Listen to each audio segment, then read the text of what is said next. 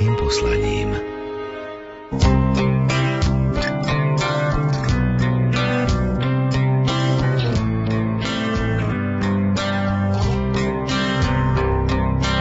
Dobrý deň.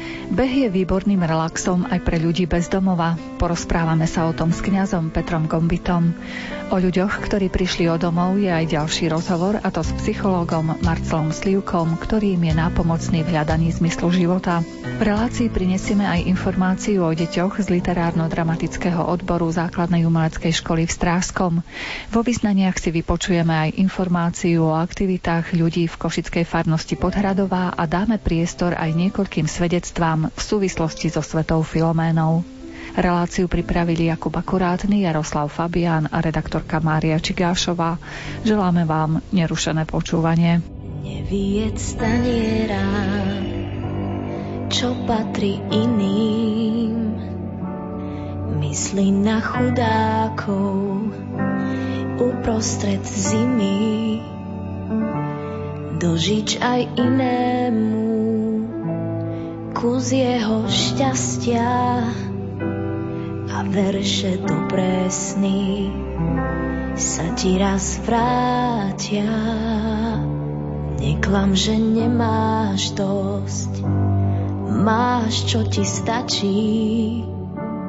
To, čo máš navyše, musíš vždy strážiť. Pohľaď svet dlaňami, na to ich máme a prilož dobrý liek vždy k ľudskej rane. Neober celý strom, neotráv studňu, aj keď si vysoko, skloň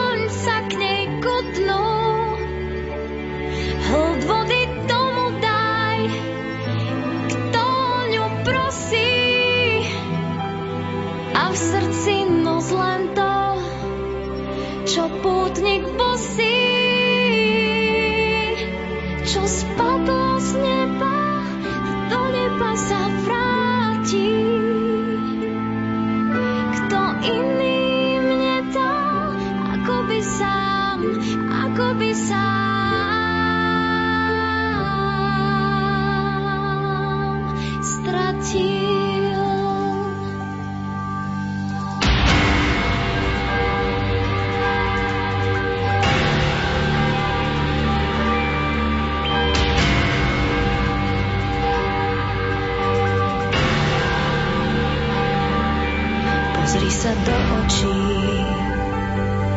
Deťom a chorým, tým, čo sa chytajú, aj slamky v mori. Skús plachtu rozprestrieť, keď niekto mrzne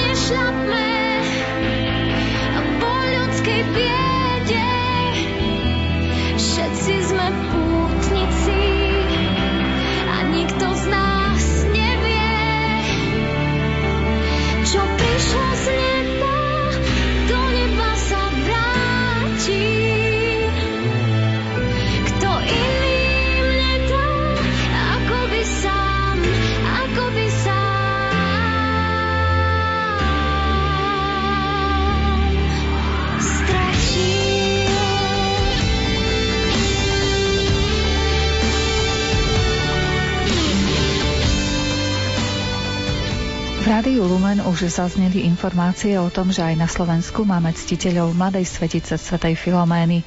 S kňazom Ľuboslavom Hromiakom hovoríme o príbehoch ľudí, ktorí sa na ňu s dôverou obrátili, aby im pomohla v riešení rôznych životných situácií. Ja by som mohol hovoriť veľmi veľa svedectiev, ktoré potvrdzujú, že Sveta Filomena nie je výmysel, ale skutočnosť. Existuje množstvo svedectiev od východu Slovenska až po západ, aj vďaka vašim reláciám, ktoré ste viedli a ďakujem za to, že vďaka tomu sa Sveta Filoména šírila v rádiu Lumen, pretože rádio Lumen znamená svetlo a sveta Filoména je dcera svetla. Jedna pani mi rozprávala napríklad také svedectvo, že veľmi túžila ísť za svetou Filoménou do Muňano del Cardinále. A bola taká dosť nerozhodná, či ide na púť alebo nejde na púť, tak nakoniec e, sa zozbierali do plného autobusu a miesto pre ňu nebolo. Tak sa veľmi rozplakala tá pani zo Žiliny alebo od Žiliny.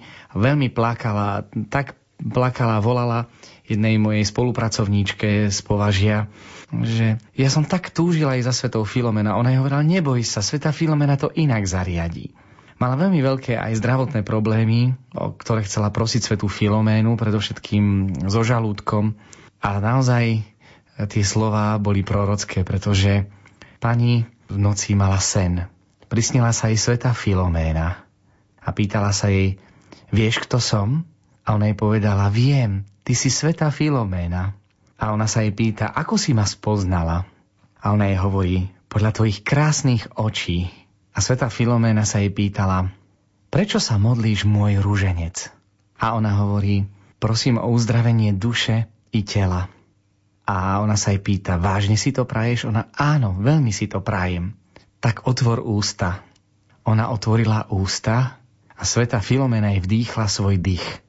A ona hovorila, že v tej chvíli v tom sne z nej vychádzali rôzne predmety a bol to taký desivý až sen, ale keď sa ráno zobudila, cítila sa veľmi dobre, išla za svojou lekárkou, kde mala podstúpiť aj nejakú, neviem, či operáciu, alebo čo vlastne mala podstúpiť a nakoniec sa stalo to, že jej povedala, vy tam nič nemáte.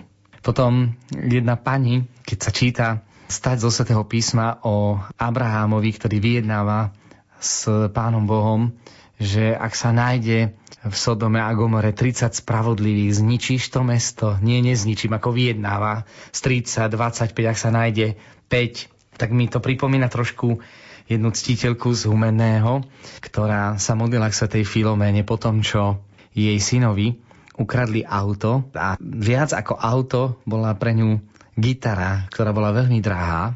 No a tak si povedala, Sveta Filoménka, ja ťa idem vyskúšať, pomôž mi, pomôž nájsť môjmu synovi auto. Ocitla sa v Bratislave, to auto totiž ukradli v Bratislave a jej syn bol vážne chorý, tak ho posielala za lekárkou, nechcel ísť, ale napokon išiel. A po tej ceste zrazu, po tom, čo sa modlila Svetej Filoméne, jej syn objavil svoje vlastné auto, ktoré bolo naštartované v Bratislave pred Činžiakom. On sa rozbehol, ten, kto ukradol to auto, sa zľakol, zutekal a on si nasadol do svojho auta. A tá pani hovorí, Svetá Filomenka, veľmi ti ďakujem za tento zázrak, ale tam bola ešte tá drahá gitara. Keď už je auto, tak aj tú gitaru. A modlila sa opäť tej Svetej Filoméne a stalo sa, že jej syn naďabil na túto gitaru, to je ako hľadať ihlu v kope sena, v predajni, internetovej predajni Bazoš a objavil tam svoju gitaru na základe toho, že bola odfotená tak, že bol tam odfotený aj kód. Tak ako náhle to zistil, išiel za tým pánom, ktorý sprostredkoval predaj gitary a hovoril, alebo vás nahlásim polícii, alebo mi tú gitaru vrátite. On tak prekvapený, že o čom hovorí, vy ste túto gitaru alebo ukradol, alebo ste ju kúpili od niekoho, kto to ukradol. Je to moja gitara, ukázal certifikát. Takže dostal sa aj ku autu, aj ku gitare. Toto sú také možno svetské skúsenosti, ale najviac skúseností zažívam pri obrátení hriešníkov na príhovor Svetej Filomény. Tento rok v júli boli sme v Muňano del Cardinále. Opäť predtým, ako sme šli do Muňano del Cardinále, boli sme pri Pane Márii v Pompejach. Mali sme dosť perný program a dostali sme sa do baziliky Pompejach tak, sme odslúžili svetú omšu pri blahoslavenom Bartolovi Longovi, ktorý takisto získal obraz ružencovej panny Márie z obchodu so starožitnosťami, okrem iného. A mali sme veľmi krátky čas na to, aby sme si uctili pannu Máriu v Pompejach, pretože baziliku už zatvárali, ale našťastie iba na hodinu.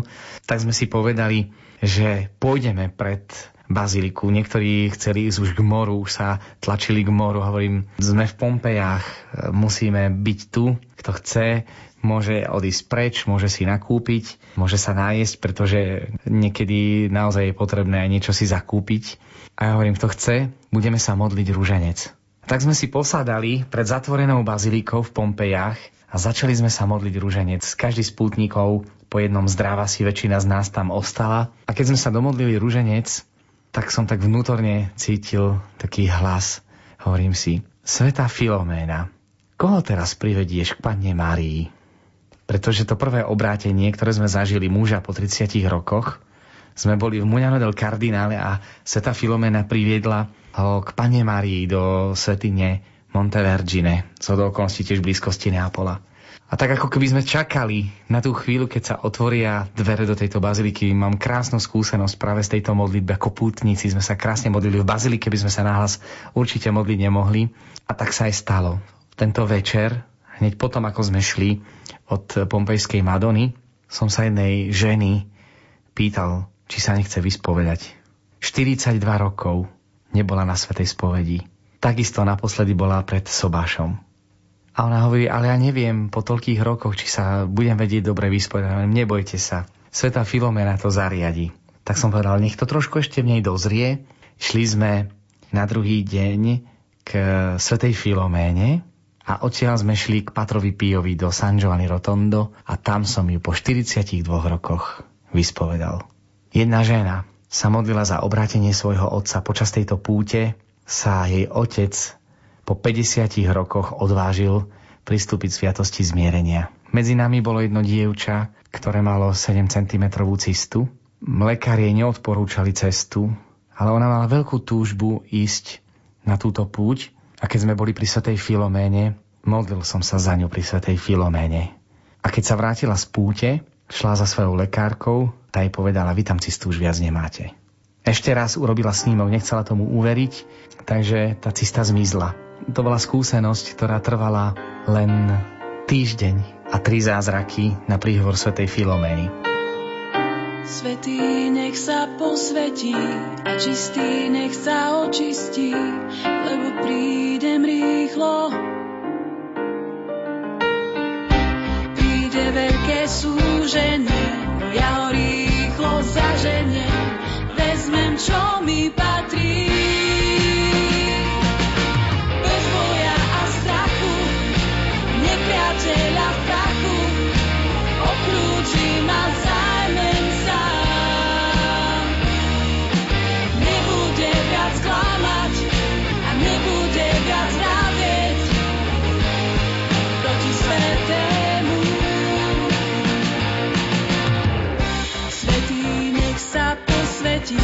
A čistý nech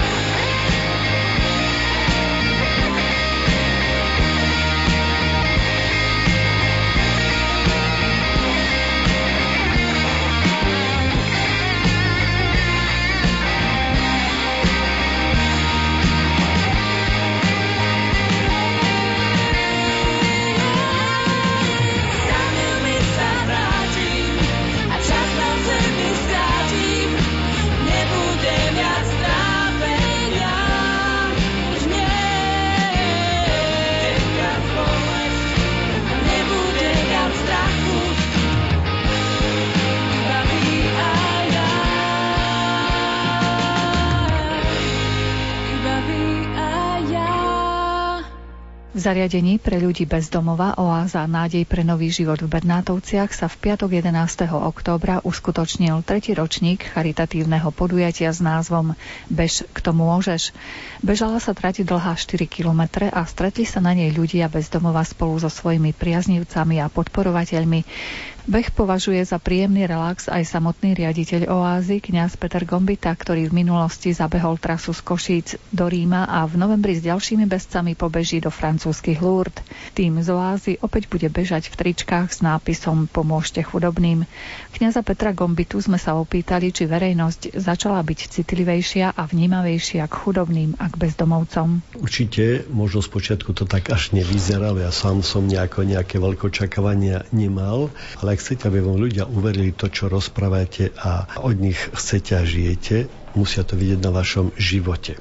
Musíte veci urobiť také, ktoré presahuje ľudský rozmer, ľudskú silu. To znamená, čo si urobiť nadľudské a vtedy tam vidíme v tom, čo ja sám neviem ako človek uniesť, vyriešiť, zabehnúť. Keď to urobíte v tých veciach, vidím Boha. To znamená už jeho pomoc. S jeho pomocou som to dokázal. A to cítim na sebe a vidím aj na tejto práce a potom vidím aj na týchto ľuďoch. Už sme utvorili klub bezcov, bezdomovcov, asi 18, potom sa pridávajú ľudia aj bežne bezci k nám. To znamená, že beháme už viacerí týchto tričkách, pomôžte nám chudobným a celkom slušne tí chlapi behajú z oázy. Trošku fajča, hovorím chlapi, keď moc nechcem, že a mám neradím, že by ste prestali fajčiť, lebo prestanete fajčiť, ma prebehnete. Hej. Musím sa s tým vysporiadať, tak potom prestanete fajčiť, budete lepší proste, že ako odbúradím tú cigaretu.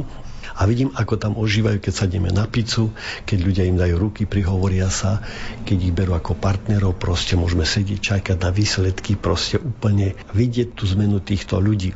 To znamená, že teraz bežíme zasa ďalší beh Košice, Francúzsko, 2400 km, to je na 14 dní, etapu non-stop bežíme asi 8 ľudí, tak okolo tých 30 km by malo byť na, jeden, na deň na každého. A pretože stretnutie chudobných 19. novembra, myslím, že bude vo Francúzsku v Lourdes dokonca, tak sme ho obrátili vlastne tým smerom, aby sme aj tam vlastne sa stretli s týmito ľuďmi, možno nejakú myšlienku, možno čo si povedať, aby vlastne celosvetovo sme vedeli si navzájom pomáhať. Proste tie skúsenosti prenášať si, každý vo svojom okolí môže proste čo si urobiť pre toho človeka. Každá bytovka, každá dedina, každá rodina môže čo si urobiť a zlepšiť tomuto človeku život a určite stále hovorím, že zlepší aj sebe život. Zrejme ten beh pomáha aj vašim klientom trošku prevetrať hlavu a prísť na iné myšlienky. Určite ja ich obdivujem, pokiaľ som tiež zbadal, že viete, nemali trenírky, nemali. Teraz vidím, že hovorím, prečo na viciach beháš? No nemáme šup, tak už ideme kupovať trenírky proste. I teraz botázka behali takých nejakých papučiach, ošuchalo im nohy. Ale to je dobré, že tými vecami prejdú, pretože si začínajú vážiť. Proste teraz dostanú nové trička, nové botázky a vidím, že tí ľudia po 180 stupňov sa otočili. Ja sám hovorím, že ako som získal ja slobodu tým behom. Mnohé veci, ktoré ma trápili, alebo ja poviem, že bol som možno zakomplexovaný, možno smutný. Teraz som slobodný. Som taký slobodnejší proste. Problémy, ktoré som mal hlavne o ťažkosti, toto ešte tu unavený, ma to normálne blokovalo, že až pomalšie som chodil, čo to je depka, že ma nepustí a zabehnete, sa osprchujete, ste unavení, 15-20 km niekedy aj viacej a teraz ale šťastný. A tak bol som sa mordoval desi na gauči a plakal ako ťažko, ako nikto sa nevšimne, nikto neurobi a som sám a všetko to milión päť vecí a zrazu tie veci sa stratia, príde slniečko, veselo, už mi to nechýba. To je to, čo sa dá získať vlastne aj tým behom. A kvanta ľudí, proste priateľov sa poznáte, pozdravíte sa, ruky si dáte, každý si týka proste, že je to také bezprostredné a môžete sa baviť a rozprávať o čomkoľvek. Čiže je to rovnako asi aj v prípade vašich klientov, že je to také osviežujúce. Tak určite, určite si myslím, že je aj to, že teraz budeme takisto mať bez to môžeš, budú aj naši bezdomovci behať možno 200 o baličkách, o paličke, o navozíku. No a takisto, to už asi tretí, štvrtý ročník robíme, tak spočiatku len vyhodnotenie bol také, že káva Teraz normálne obálky ako 20 eur, 10 eur, no, kategórie všetko je podelené a už sa cítia ako normálny beh, lebo oni tie veci sledujú, idú na tabulky a sa pozerajú, na ktorom mieste som skončil. Teraz rozprávajú, ako mohol toho predbehnúť, to ako bežný život. Preto aj tá oáza má okolo 300 ľudí, 15-30 domčekov by tam malo vlastne byť, tak vidíme, že takú malú dedinku budujeme. A to je to, čo hovorím, že keď ma nikto nezvolil zo starostu, tak som si musel dedinu vybudovať. A aspoň na týždeň by som bol starosta, potom to už nechal, aby som zakúsil, že, že som aj starosta bol. Tak zase tak trošku s humorom, že ako vlastne všetky potreby, ktoré sú, bežní ľudia žijú, aby žil aj tento človek, proste ho dostať, zapojiť naspäť do spoločnosti, do tej, z ktorej vypadol. Tant que j'ai l'audace de tenir la main de l'autre pour aimer le temps qui passe. Dans tout ce que je fais, la rage et l'amour s'embrassent.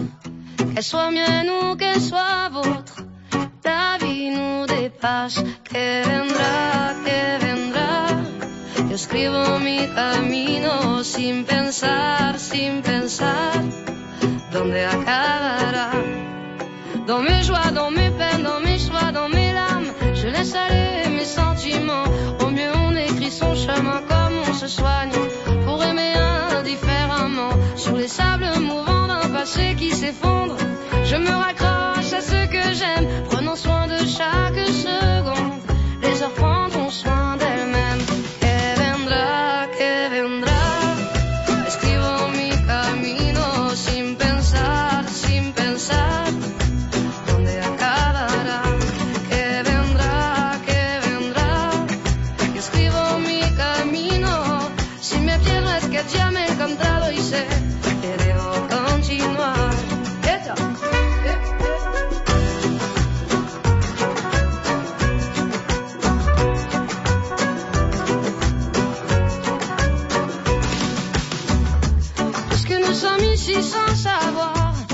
qui nous attend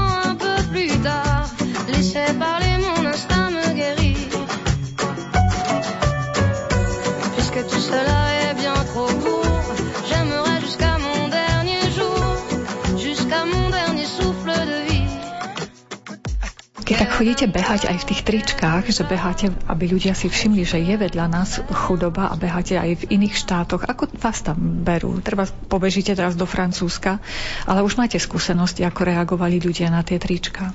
To, že sa k nám pridávajú, bude to na stránke, alebo dokonca nás bude vidieť, že kedy bežíme, kde to nám minulý rok tam nám vypadlo, to gps teraz už je to asi lepšie. A to je to, že aj Slováci sa pridajú, alebo ktorí sú Taliansku, ženatí, vydatí proste, alebo Taliani, tak jednoducho si vyhľadajú za telefónu, že či môžu tam prísť a nejakú trasu s nami bežia. Hneď stíneme rozobrať, odkiaľ je, kedy sa vydávali, rodinu majú, čo robia. Za ten čas sa dá proste zblížiť tak, že ako keby sme 20 rokov komunikovali a boli priatelia. Takže aj kopu tých zážitkov, ktoré vlastne zažijem a tiež pôjdem asi cez Švajčiarsko, pôjdeme, pozrite tú krajinu z Botasiek, vidieť to Švajčiarsko, tú priekopu, kde nevidíte jedno smietko, kde nevidíte proste, to je iný pohľad proste. Aj tých ľudí, že vždy, čo si zažijeme, úžasnú kopu príbehov. Janko, ktorému dcera odišla a nepovedala kam a kde proste jej sa trápil možno dva mesiace a posledné týždne sa mu potom, alebo dva týždne sa mu, lebo váhal, či za mi pôjde, ozvala, že kde je. A, a vo Švajčarsku ho mala čakať, to asi noci ja som nebol schopný sa zobudiť, tak išiel len on a on hovorí, že to bola pre mňa krížová cesta. Kopec, ťahal som, plakal som a som vedel, že sa stretnem so svojou dcerou, so vnúkom proste. To bolo pre mňa tak silné, si myslí, len neodpadni, nezomri, proste budeš mať dceru v náruči. A to sú také sily, keď tí ľudia potom rozprávajú a oni potom do rána balagovali, celého zobrala a išli proste tam, kde robí, lebo nedaleko to bolo. Takže úžasný zážitok pre neho, ale proste aj pre nás.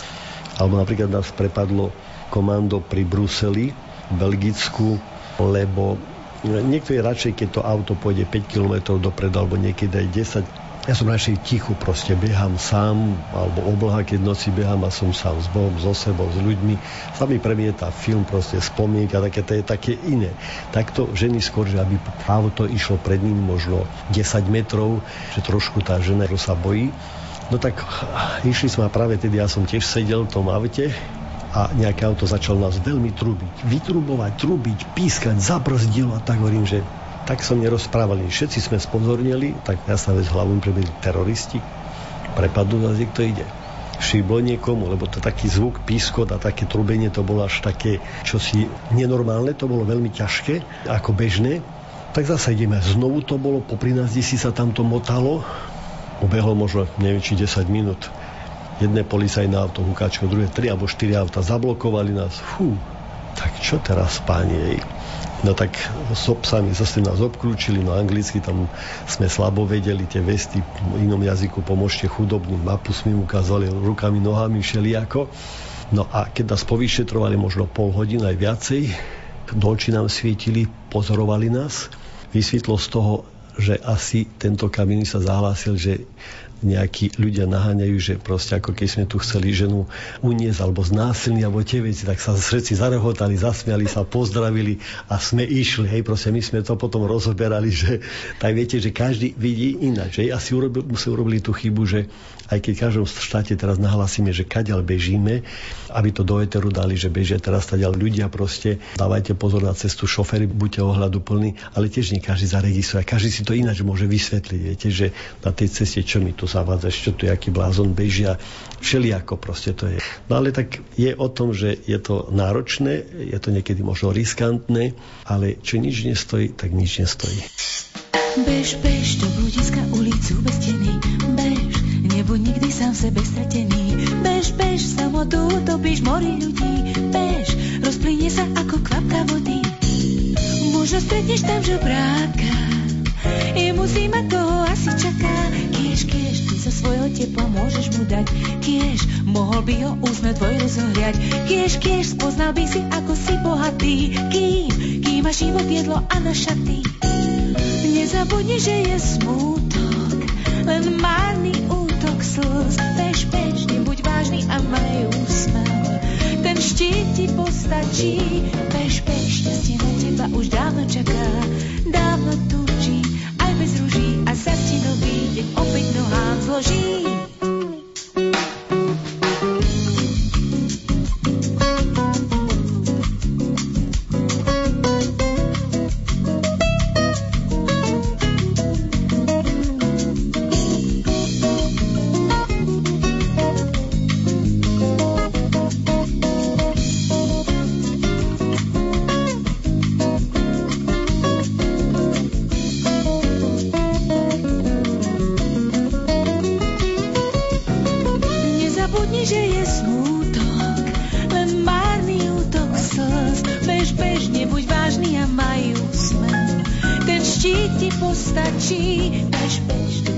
Hanka Soročinová vedie literárno-dramatický odbor na základnej umeleckej škole v Stráskom. Jej žiakov sme mali možnosť vidieť v hre, s ktorou potešili návštevníkov letného gospel festivalu v obci Hatalov. My sme vznikli na tejto škole. Deti spontánne, keď som tam prišla a začiatky boli naozaj také rozpačité a ťažké, tak vlastne ste dnes mohli vidieť to také gro, to naše srdiečko, tie naše stálice, ktoré sú tu už 5. či 6. rok, neviem presne. A všetko je na tej dobrovoľnosti a chuti robiť. Snažím sa s nimi robiť veci, ktoré sú im blízke, ich chápaniu, ich vnútornému prežívaniu a videli ste aj dnes výsledok. Skúsme predstaviť našim poslucháčom, keďže nemali možnosť tu byť, čo to bola za hra a čo ste chceli tlmočiť tým, ktorí ju videli. Antoine de Saint-Exupéry bol veriaci človek. Čo je dôležité na tomto festivale? Dávať do popredia ľudí a veci, ktorí sú spätí s vierou v Boha. Preto sme si vybrali to dielko. Ináč je úžasné, aj keď malé, ja som tam o ňom vlastne hovorila, že také, keď poviete meno Exupery, tak sa ma vybaví hneď malá knižočka Útla, Malý princ. Krásny príbeh, kde už pri názve kto ju pozná, tak chodia po vás, máte teda zimomriavky. A deťom bol tento príbeh blízky, čo bolo najdôležitejšie, ako som vravela, vždy vyberáme to, čo chcú oni. Môžem predložiť nápad a ak sa im to nepáči, tak ho hneď rušíme. Tento príbeh je o krásnom malom chlapcovi, takom dieťati, ktoré by sme si mali zachovať každý z nás v našom srdci. Príbeh predstavoval chlapca, ktorý sa pohyboval po rôznych planétach a tam navštevoval rôznych ľudí, stretol sa s nimi a tí charakterizovali tie charaktery ľudí bežné. Či už to bola kráľovná, panovačná, krásna, ale pyšná rúža, marnotratná, alebo to bol biznismen veľmi blízke v dnešnej dobe a líška a tak ďalej a tak ďalej. Už ste vystupovali s týmto predstavením niekde? Vždy robíme na našej škole dvakrát ročne minimálne, okrem iných predstavení, ktoré sú v spolupráci s tým hudobným výtvarným odborom. Aj e, divadelné predstavenie je vždy súčasťou toho, čiže už sme s ním vystupovali v Stráskom v našej peknej e, divadelnej sále na škole. Máte v pláne ešte niekomu ponúknuť túto rozprávku?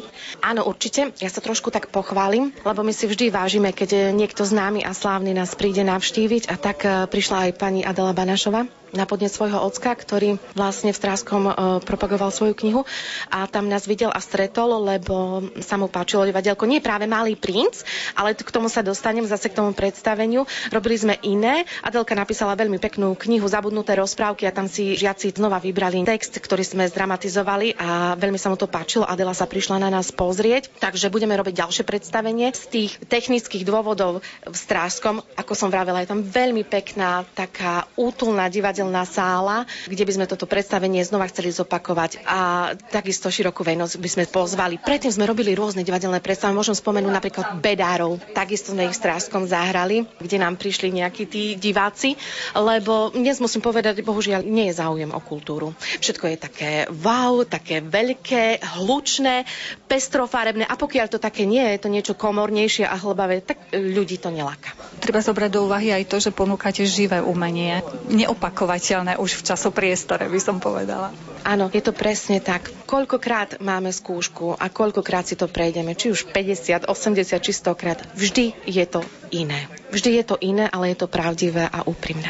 Plánujete ešte nejaké ďalšie hry v priebehu nasledujúceho školského roka? Sice ešte teraz by ste mali odpočívať, nemala by som vás trápiť. To vôbec nevadí, lebo som fakt ten blázon, pre ktorého práca je aj zábavou. Nehovorím, že bolo vždy môjim snom, tiež som chcela byť slávnym hercom, aby ma ľudia obdivovali a tlieskali, ale táto práca je naozaj dar od Boha, tak toto chcel a takto, či už veríte alebo nie, bez nejakého môjho veľkého pričinenia, lebo samozrejme nejakú žiadosť si predsa musíte podať ak chcete niekde pracovať, tak si ma vybral a ja som šťastná, že toto robím.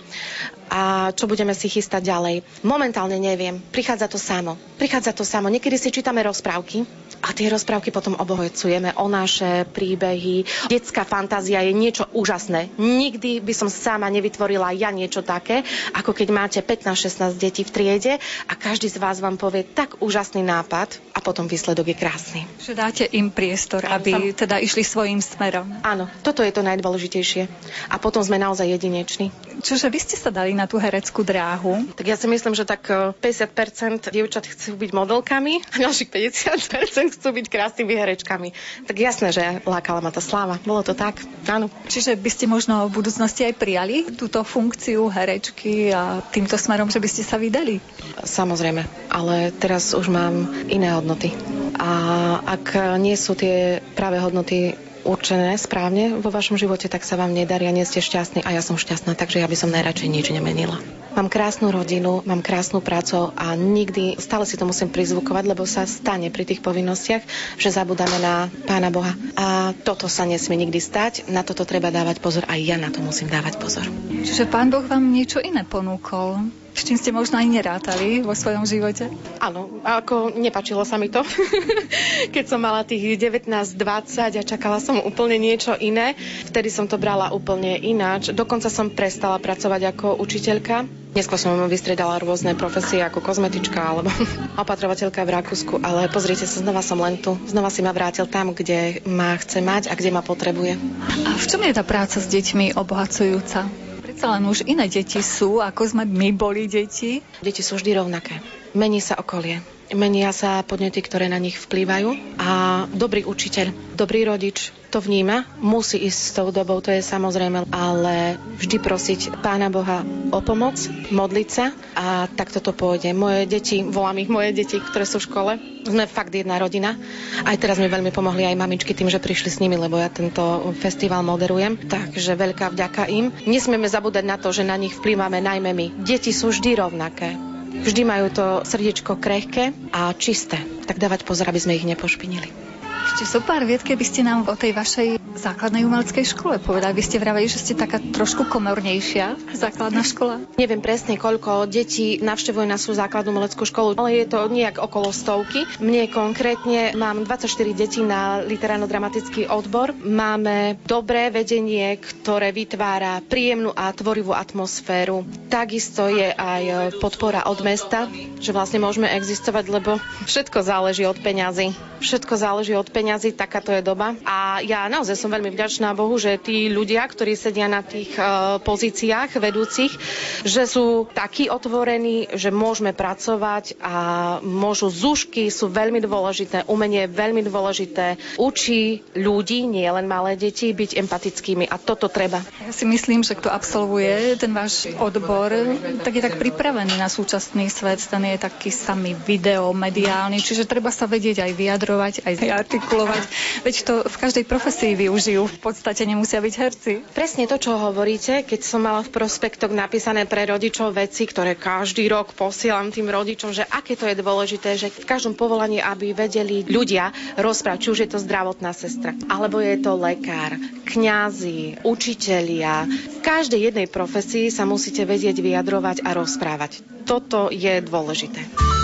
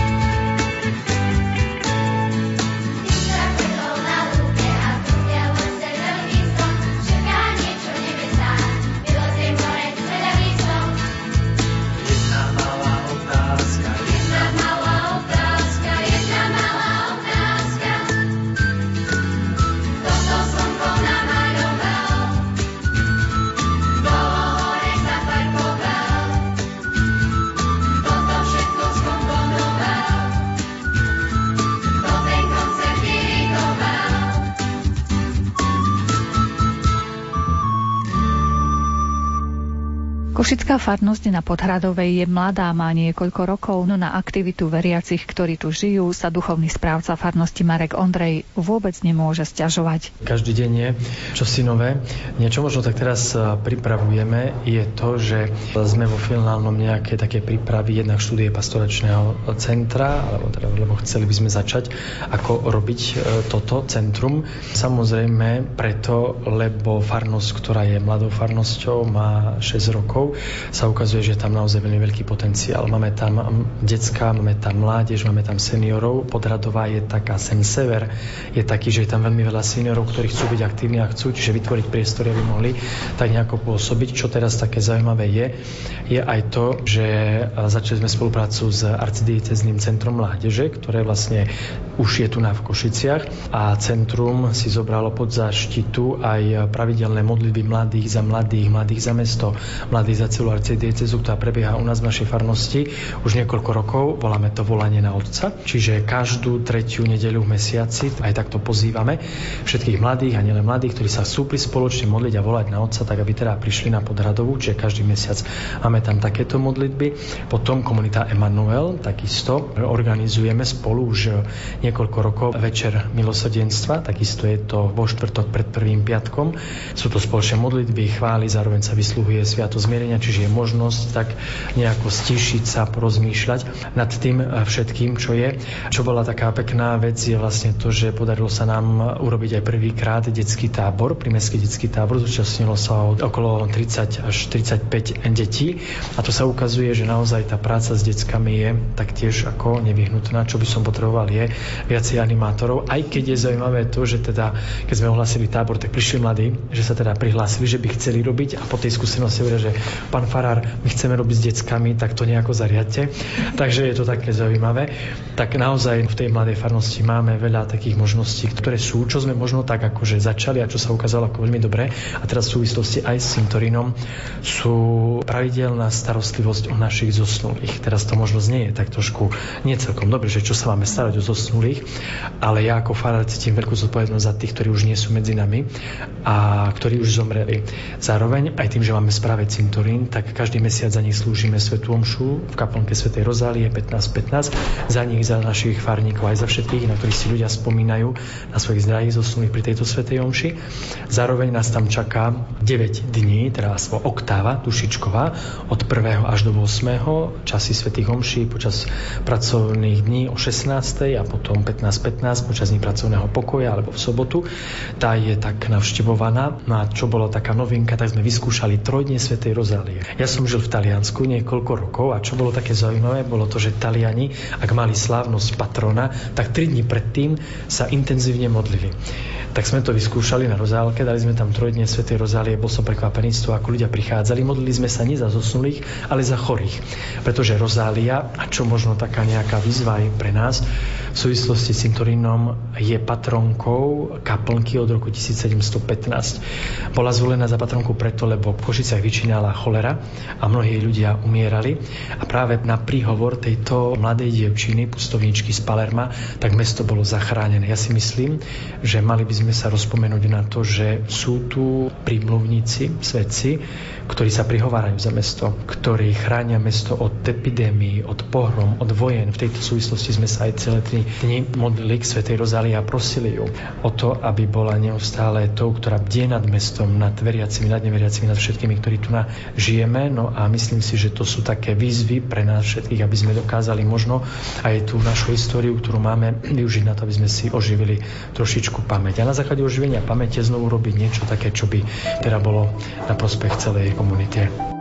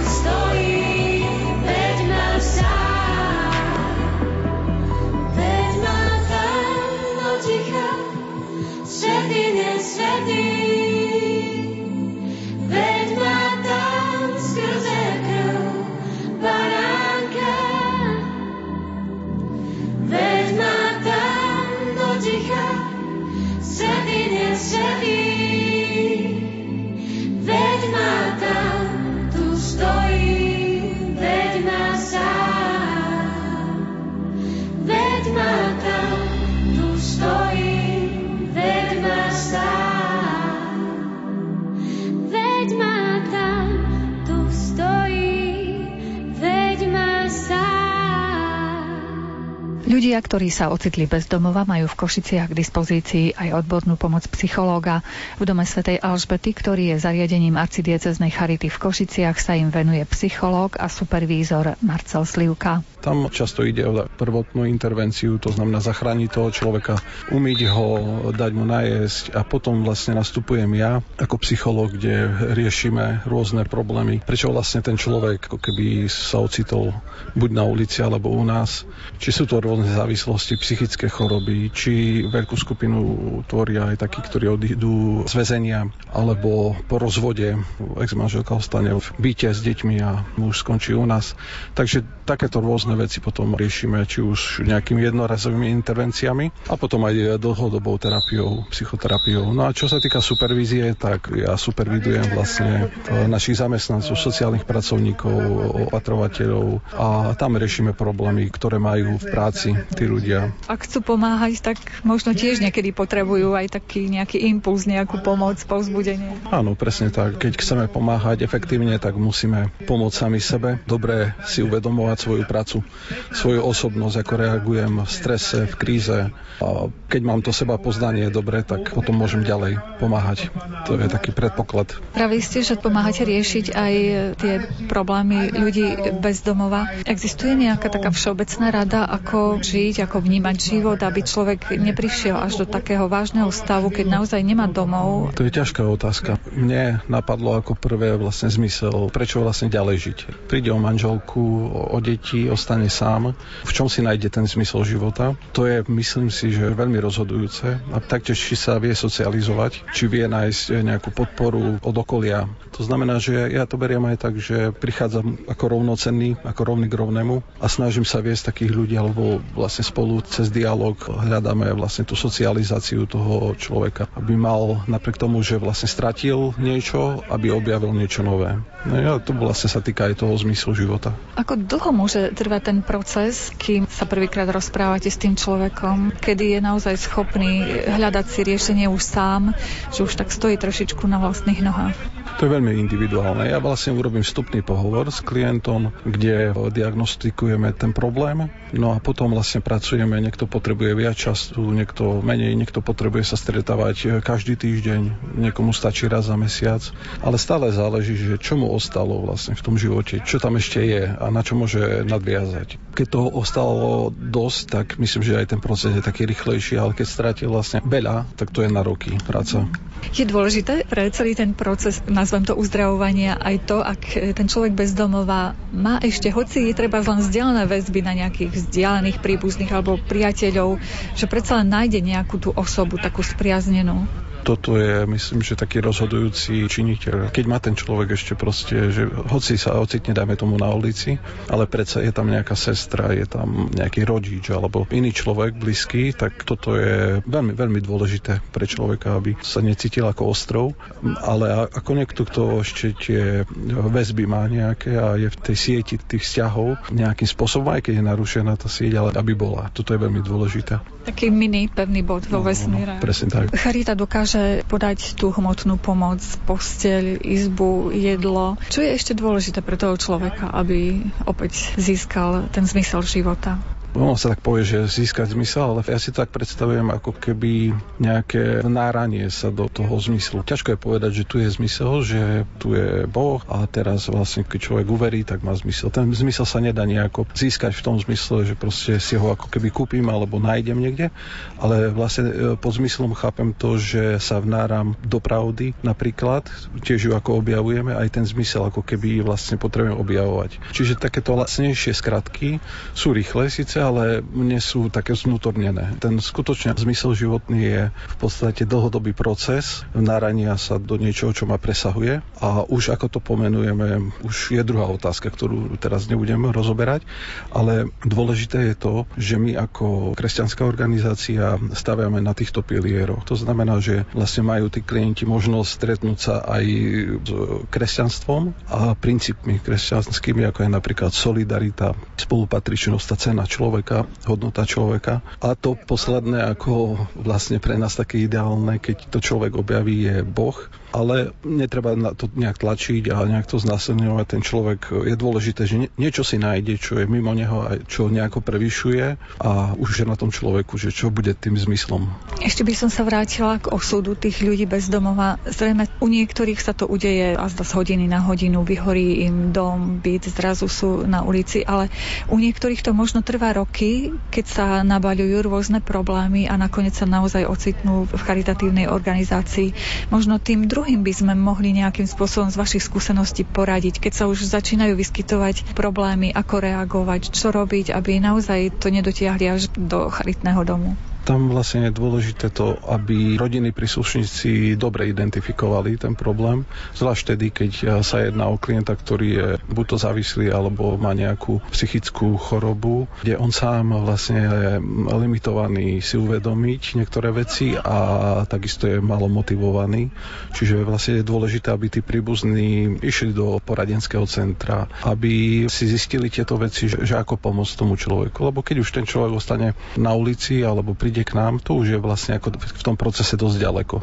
Tam už ho vrácať je často náročné. Takže ja si myslím, že taká možno rada skôr pre tých príbuzných, aby sa nebali. My máme tiež špecializované sociálne poradne pôsobiace pod charitou, čiže vieme pomôcť aj cez poradenstvo a to je stále lepšie, keď sa to zachytí skôr. Možno ale títo ľudia majú obavy. Predsa len nie každý uh-huh. sa chce pochváliť tým, že je v biede, že zrazu prišiel o majetok. Všetci pozeráme médiá, všetci sú úspešní, slávni, usmievaví.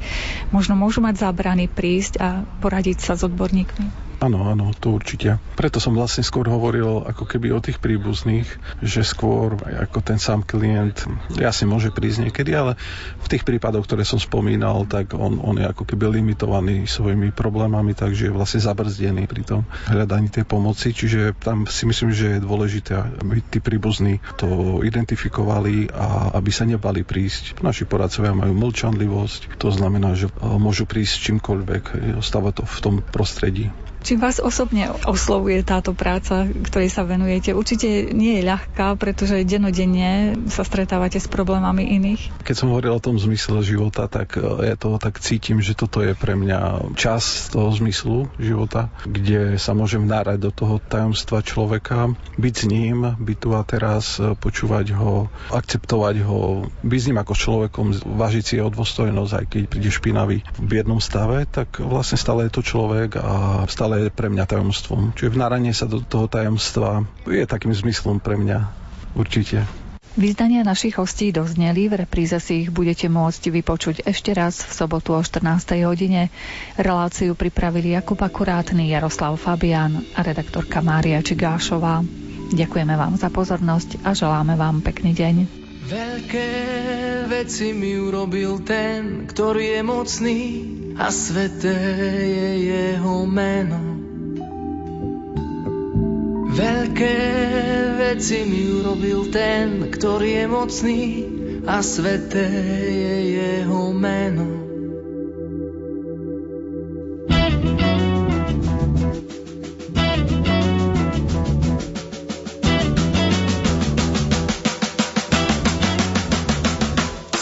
Velebí moja duša pána a môj duch jasá Bohu môjom spasiteľovi.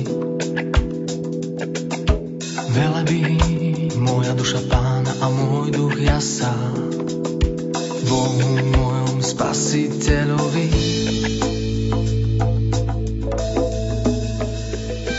Lebo vzhľadom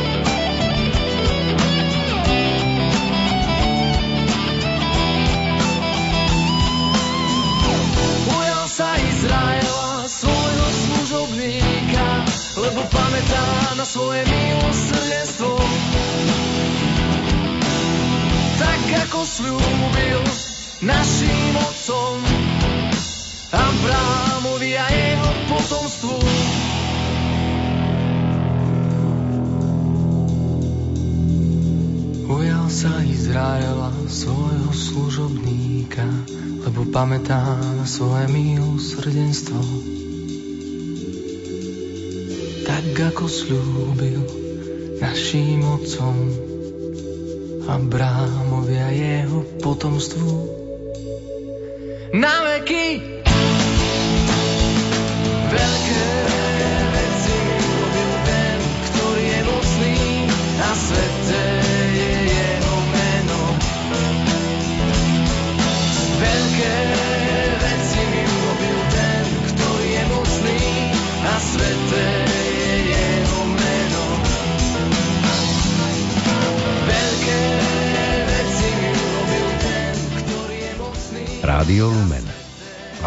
katolícke rádio.